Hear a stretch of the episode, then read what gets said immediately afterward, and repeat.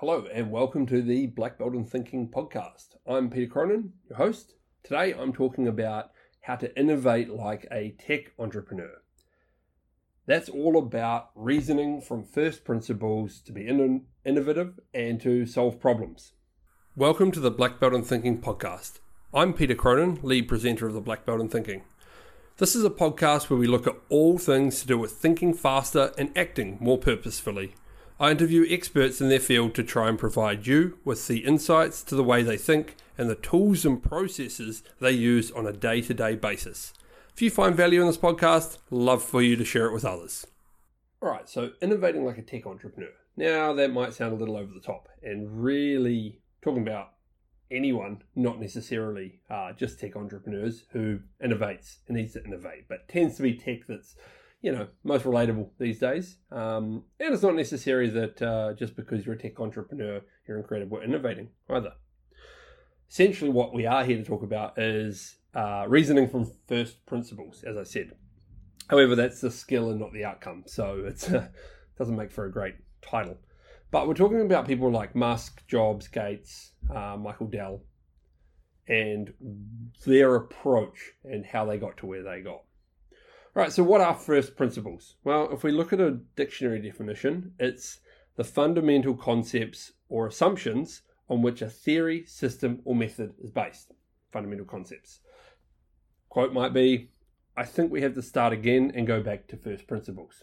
Something we've probably all heard. If we look at uh, Wikipedia, it says, a first principle is a basic proposition or assumption that cannot be deduced from any other proposition or assumption. So that's a lot of words.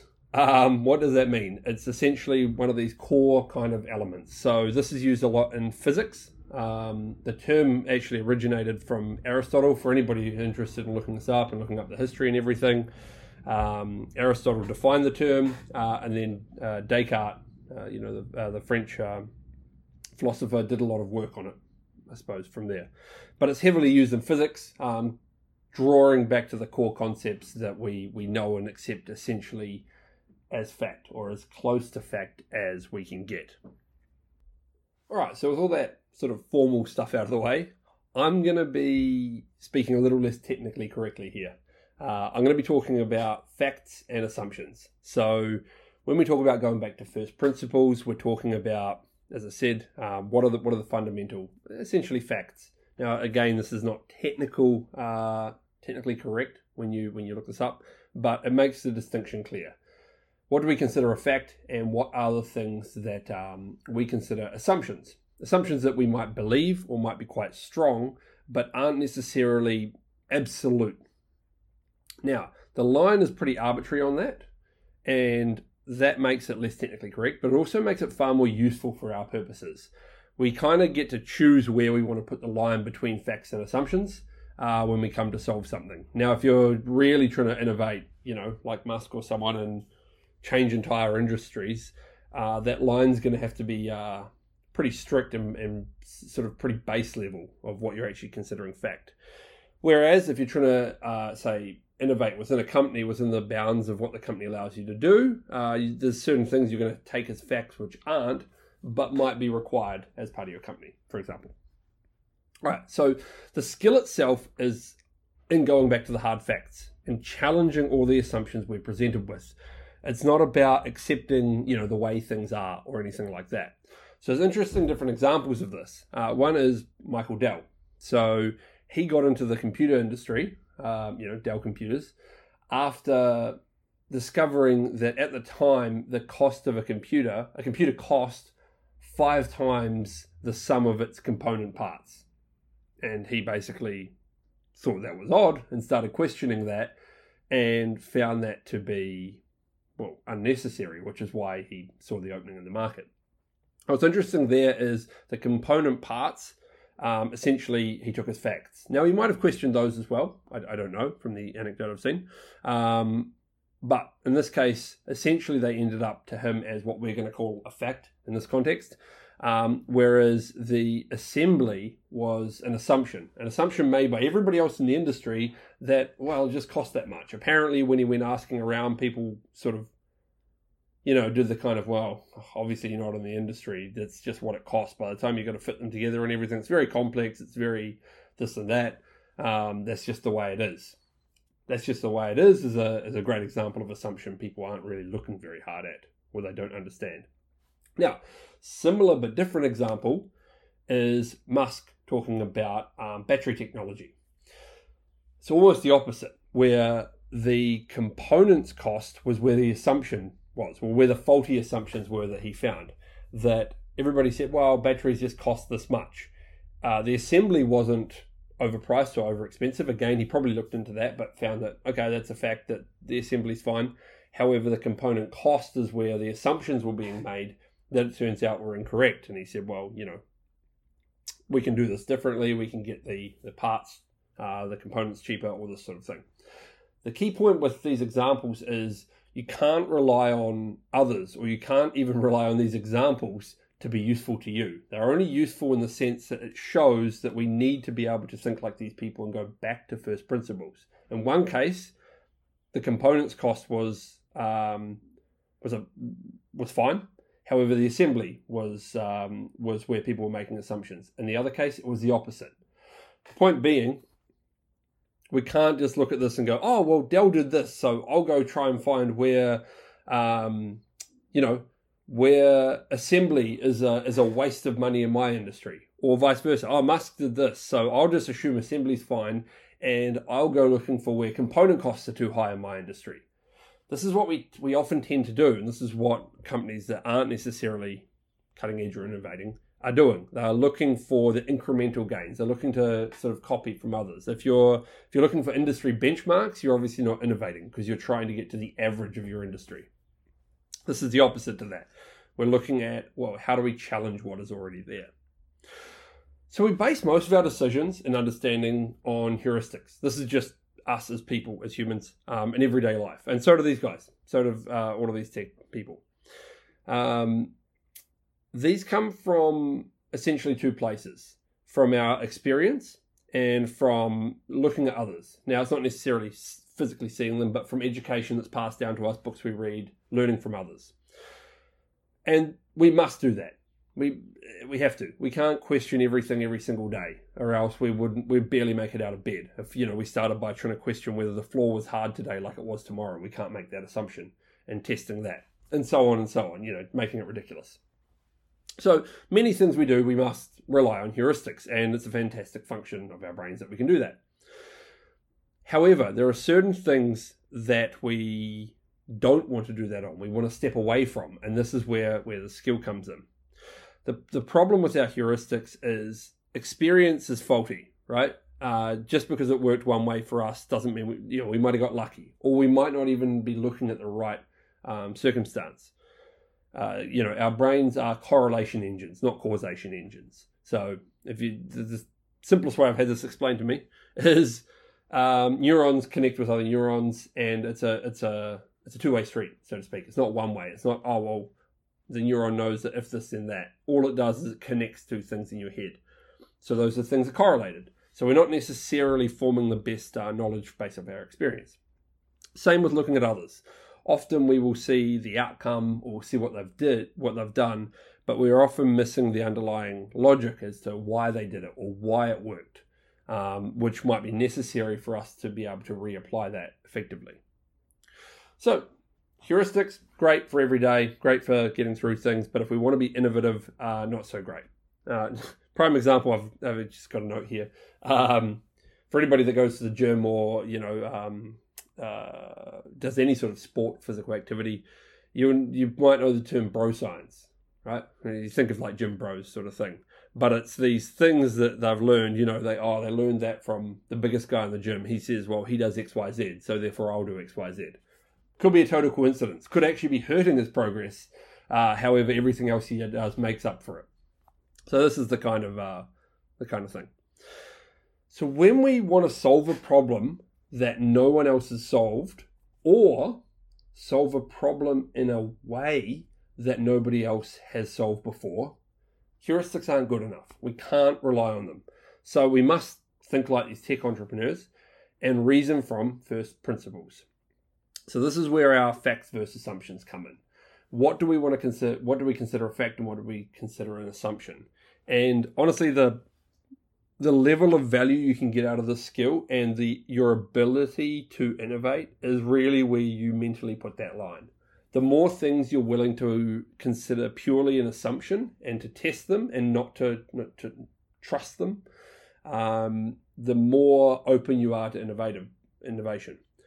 Uh, you know, look, going back to Musk for a second, if you look at what he did, um, you know, SpaceX, the, the reusable rockets that basically the entire aerospace industry of the world told him was impossible and was ridiculous, and they were accepting as a fact, and something that probably everybody else on the planet accepted as a fact because of that. He didn't. He considered that an assumption and said, no, I can, I can change this. And he did. And, you know, he was, you know, humiliated by the industry, well, attempted to be anyway from, from their end. Um, multiple rocket launch failures, landing failures, all of these things all the way. Everybody said, see, can't be done, and until it was. So this is an example of where your ability mentally to accept something as only an assumption and not a pure fact just opens your doors to what you're willing to um, change and therefore create or innovate. And it's not necessarily that just because you can do this, you always do. This is a skill that needs to be honed and it needs to be actively deployed. So another another story I've got here is, if you think of um, BlackBerry, you know, dominant in their day. Um, I read, oh, I forget which book this was in now. It might be Atomic Habits, but I'm not sure. Um, no, I think it was Think Again. Anyway, fantastic book, Think Again. It's basically about this. It's about not accepting your assumptions and moving forward. Anyway, um, the the C E O at the time um, and founder of R I M, the, the company that makes BlackBerry, when the iPhone came out, they... they genuinely thought it was hilarious. Like, they all sat around in a boardroom and, and um, they watched the uh, the announcement and everything and thought, this is ridiculous. You know, you can't, for a start, you can't have a full screen. You need a keyboard because the full screen chews too much battery and everything. Um, look at the size of that thing. The battery's got to be tiny. Uh, and they all sort of sat around and laughed at it until their engineers got a hold of one. And then they had a panic moment where they broke it open and the entire back was battery, which they couldn't understand because most most of their back, or maybe like it was half and half or something, um, was was circuit board, was the logic chips, and the other half was battery. And when Apple had somehow figured out to make this tiny chip that could run, you know, this little computer in your pocket, they realized that they they basically had a problem.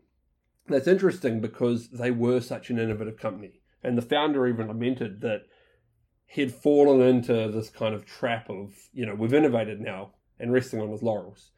But it goes to show that while this is a skill and it can be deployed, it must be sort of actively, actively deployed.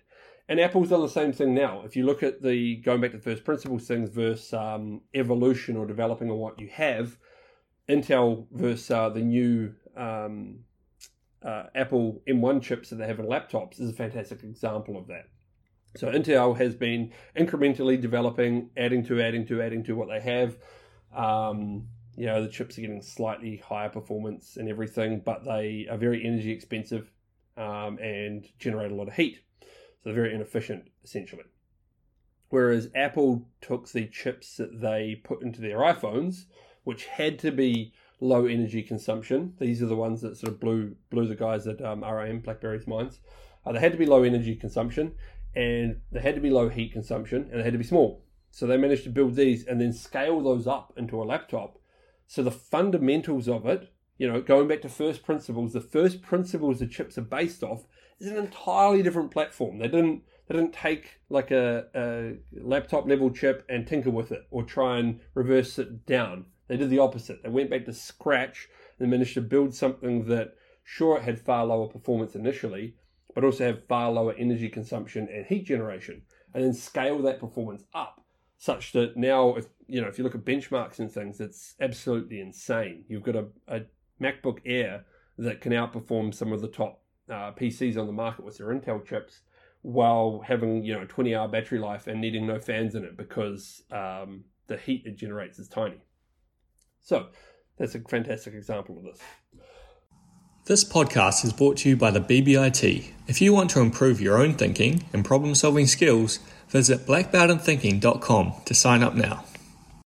Now, if you look online, you're going to find a lot of information about these, a lot of examples. First, reasoning from first principles is a good thing to look up, um, and you'll see a lot of articles about oh, how do tech entrepreneurs do this. The key thing they're missing is how to actually do this, and this is what we teach. This is essentially what a lot of the Black Belt in Thinking is about.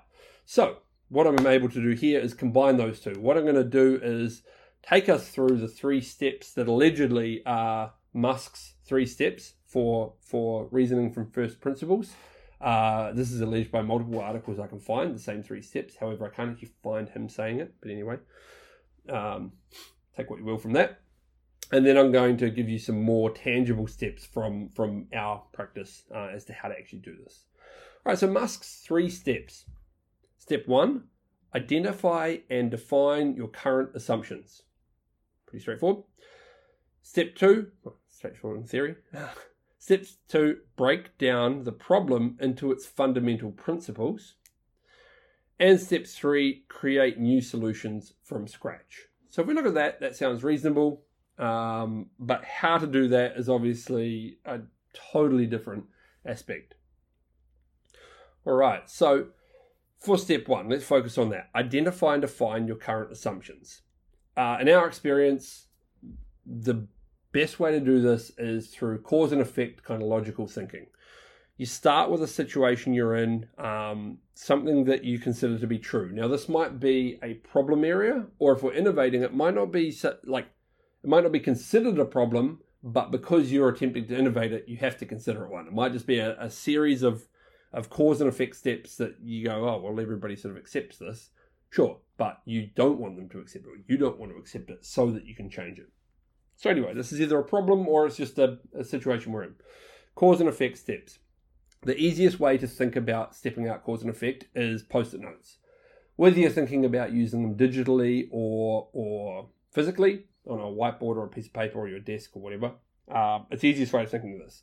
If you think of one post-it note can contain sort of one statement, one logical statement, um, you can you can define them quite clearly. And then if you imagine, you know, uh, like a little pillar where, imagine your page, and at the bottom you've got one post-it note, you know, a little above it you've got another one, another one, another one. So, so you've got four post-it notes here. And then you connect them with arrows. So an arrow going from the bottom one to the one above it and so on. Um, you can create a logic chain like this. You know, if this, then that. If this one, then that one. The one after it, sort of thing. Um, and I'm going to go through an example uh, in a minute. So we draw we draw this up. Um, you use post-it notes like that. Cause and effect steps. Flow, flow chart kind of thinking. Um, if this, then that. Draw the arrows on. Now, this is uh, the, the part that helps you. Essentially, this is where you're going to define what counts as facts and what counts as uh, assumptions for you. And our, our example I'm going to go through has a good example of this. So you can add to the post-it notes. If you think about putting them in parallel, I might put a, a screenshot of this um, or a little image of this um, in uh, in the show notes. Uh, we'll put a link in the show notes to to uh, the blog post on our, on our website, so you can have a, a look at this. But anyway, um, if you imagine your post-it note, the one at the bottom, you could put beside it another one, which is kind of your and fact. So you're saying, oh, well, if this, then that, uh, because of this thing, which I accept as a fact. So anything really solid like that, you can put on another post-it note beside it. Now, separately to that, you consider the, the arrow. And, okay, so I've said if these, these post-it notes, then the post-it note above.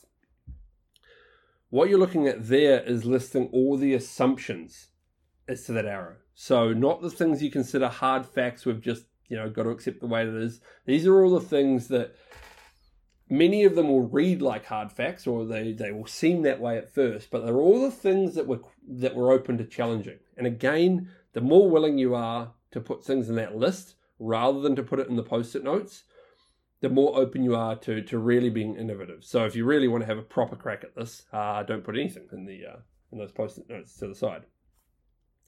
But some some things you might be required to. They might be, as I said before, physics, or they might be, uh, in our example, I'm going to have a like a regulatory requirement. And unless we're here to change the laws, uh, which you might be, in which case it would be assumption.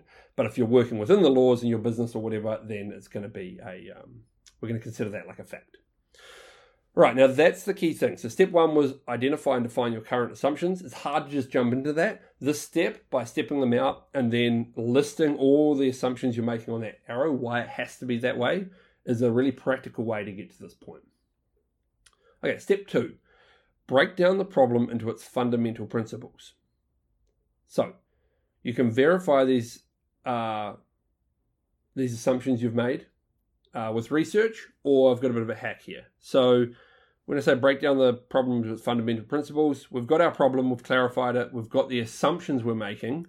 What are the fundamental principles behind that assumption? So if you if this is a huge thing for you and you're going to launch a whole new product or something, um, or you're really you're trying to be, you know, the next Musk or, or Jobs or whatever, then it is worth taking all of those assumptions and really independently challenging them.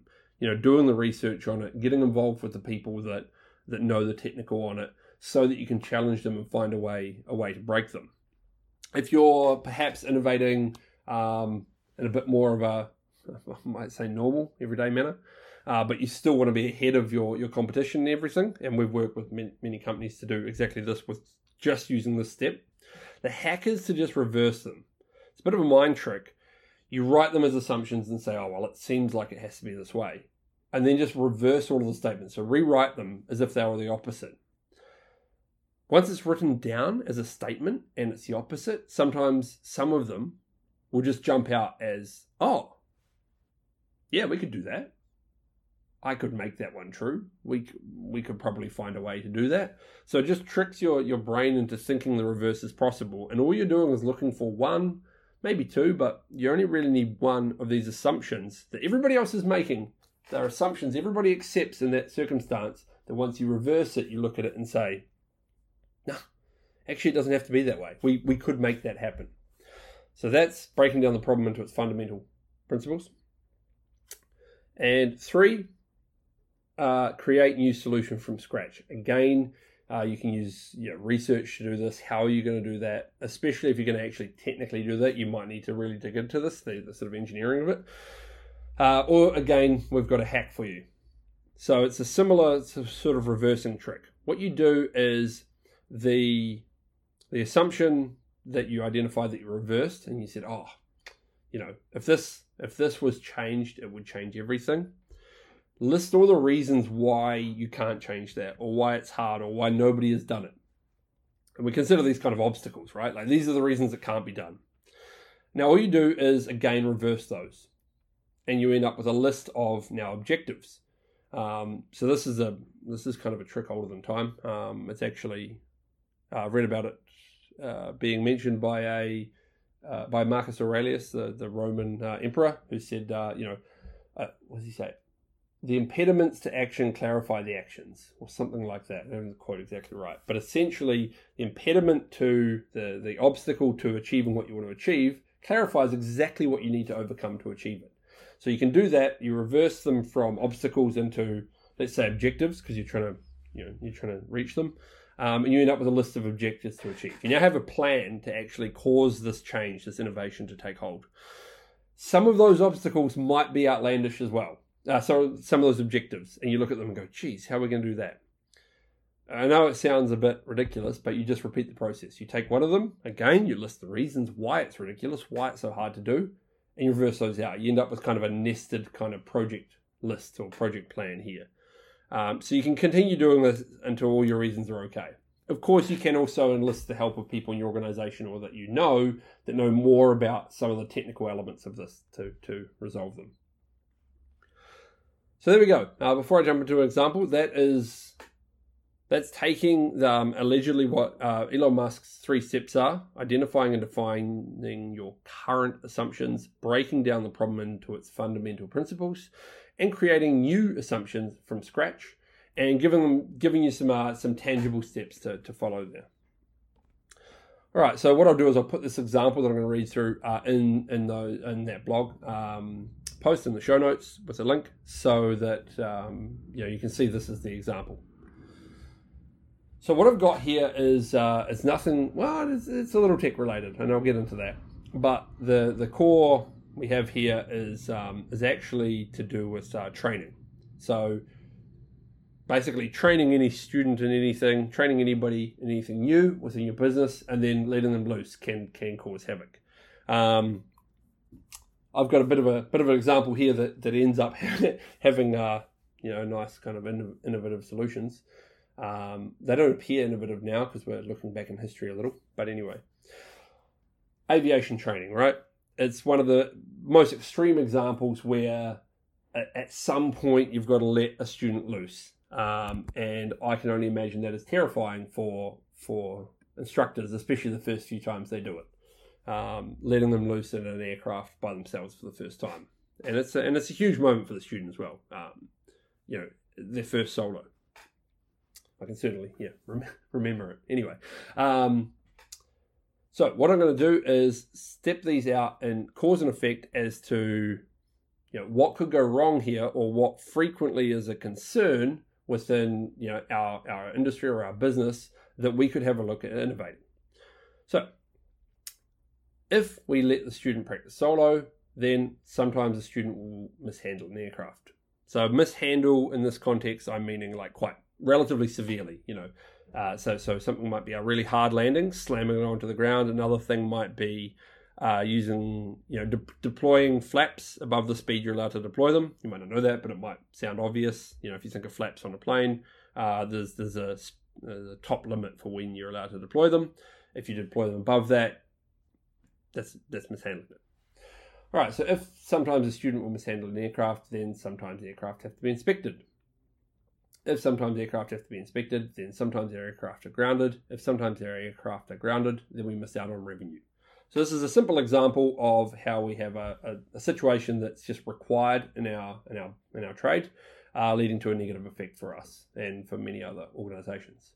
What I'm going to do is add in a few uh, for each of these steps. I'm going to add in Uh, what we consider to be the fundamental fact associated with this. So if we let the student practice solo, and people are more likely to make make mistakes when new to something, then sometimes the student will mishandle an aircraft. If sometimes a student will mishandle an aircraft, and mishandled aircraft must always be inspected, then sometimes aircraft have to be inspected. If sometimes aircraft have to be inspected, and aircraft are grounded while waiting for inspections, then sometimes our aircraft are grounded. If sometimes our aircraft are grounded and aircraft can't earn us money when on the ground, then we miss out on revenue. So all of those ands I added in there were what we're going to consider facts in this. You know, people are more likely to make mistakes when new to something. Fair, fairly acceptable. Uh, mishandling aircraft, mishandled aircraft must always be inspected. This this is a great one. Um, this is an example of one we can consider a fact a, as a regulatory requirement. If, wherever you are in the world, uh, you know, all, all countries are different, but it, you know, under certain conditions, the aircraft must be inspected legally um, before it can fly again, then that's something that unless you're going to go challenge that, unless you're going to move your business into a different country, unless you're going to go challenge your legislation on that, whatever it is, uh, we can just accept that as a fact because we go, well, we want to work within the laws of this country, so that's a fact. Fine, we leave that there. However, if we go back to this, this first connection, if we let the student practice solo and people are more likely to make mistakes when new to something, then sometimes the student will mishandle an aircraft. We can also list the assumptions on this, the assumptions that we're making that we aren't necessarily considering fact. We're open to changing those. So I'm going to list those now.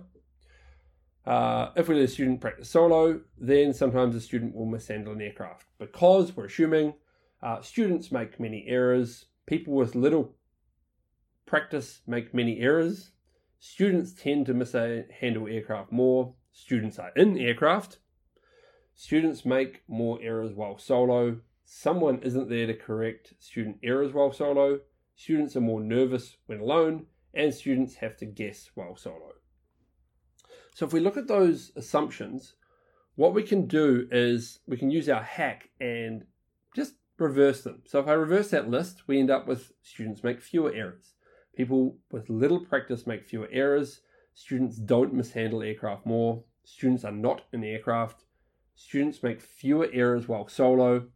Somebody is there to correct students' errors while solo. Students are less nervous when alone, and students don't have to guess while solo.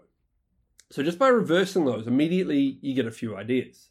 Students have, don't have to guess while solo. Perhaps they could be in radio communication with their instructor on the ground. That could be something that um, allows them to go up and physically be solo in the plane, but for the next couple of flights, perhaps lower their rate of mishaps. But the, the big one I want to pick on here is students are not an aircraft. It's easy to see this and think, oh, that sounds ridiculous. It's also easy to look at this now, you know, knowing perhaps some, you know, some realities of how the aircraft industry works, and having put it in this clear-cut uh, format and think, oh, well, that's quite possible. So if we go back in history, this this uh, the situation that I've described would be true for air forces, for airliners, everything. Every time a student gets into a new aircraft, you know, they're upgrading from whatever they learned to train in into, say, a Spitfire or something, well, they'd have to learn it. And back then they had, um, you know, they had two-seater variants of even single-seat fighters. So they made a second-seat variant such that the student could be trained in it. Made sense, but kind of expensive to make this totally one-off. Well, not totally one-off, but this this uh, alternate version. Again, you don't really want students jumping into a modern airliner as they're, you know, they're an established pilot perhaps, but this might be the first time in a large jet, and just letting them, you know, do a few laps around the sky in it. Horrendously expensive and also highly risky. So what do, what do we have? Simulators. Simulators which are these days very effective. And those are something that have come in over time. But it's an interesting example. It doesn't tend to exist in uh, in the, the basic sort of uh, early training, or at least not in, in sort of general aviation. And that's probably, again, due, due to the expense. But you look at uh, the way V R is going and everything. Um, you look at the way uh, computers are going, it's it's fairly likely that will start to come in more and more into general aviation as it becomes cheaper and cheaper. Even the standard Microsoft Flight Simulator now is, is um, fantastic. Anyway, it's an interesting example because we've gone from having to have these, um, a slightly different version of this, having to have, say, these aircraft that have two seats, uh, to having simulators. The if you compare the Spitfire to the sort of latest and greatest, which is the F thirty-five uh, fighter jet, that doesn't have any twin seat variants. Um, the way they built that, there was just no space for it. They, you know, you can't take things out and, and fit the seat in, and they didn't want to. They wanted to make it, you know, like the ideal aircraft without this sort of having to make a, a floor in it so that you could train people in it. Instead, they just have state-of-the-art simulators. So the idea is a student gets to go, you know, tear around the sky in one of them the first time they jump in one. But the simulators have made that uh, possible. Saying all of this, you're probably thinking, well, yeah, sure, that seems quite reasonable. But at some point, it wasn't reasonable. And the issue with looking at any circumstance where I'm not creating, and you know, where I'm not actually creating the innovation right before you on the spot and changing the world is... Uh, There's a quote from Musk about everything seems impossible until it isn't, and then it seems obvious. And that's exactly the circumstance. It all seems, you know, impossible until we break it down into its components, and we question those components, we challenge our assumptions, and we look at what we can actually change. And then, of course, after the fact, you go, oh, well, that's obvious. But that's the, the method we're looking at. So that's how to practically apply first principles thinking, how to reason from first principles. You get the, the situation very clear and simple cause and effect statements to get all the fluff out of it. You then break down and, uh, the problem into its fundamental principles by looking at those assumptions and challenging them. And then once you have the assumptions that look flawed or faulty, or you just think you can have a go at, then you create those new solutions from scratch. Okay, how do we how do we cause this assumption to no longer be true and for something else to be true in its place? So hopefully that's a that's a uh, practical run through for you to be able to apply uh, to your business and to your to your life uh, to innovate. And um, this is is what's required to to innovate. Whether you realize you're doing this or not, this is the functions of it. This is what all the the big tech entrepreneurs, what all the big breakthroughs have been through, is challenging the assumptions that everybody before them has made and changing them. And that's reasoning from first principles. So thanks for listening, and uh, please uh, message me with any feedback you've got or anything, anything you'd like a podcast on. Otherwise, I'll see you on the next one. Thanks.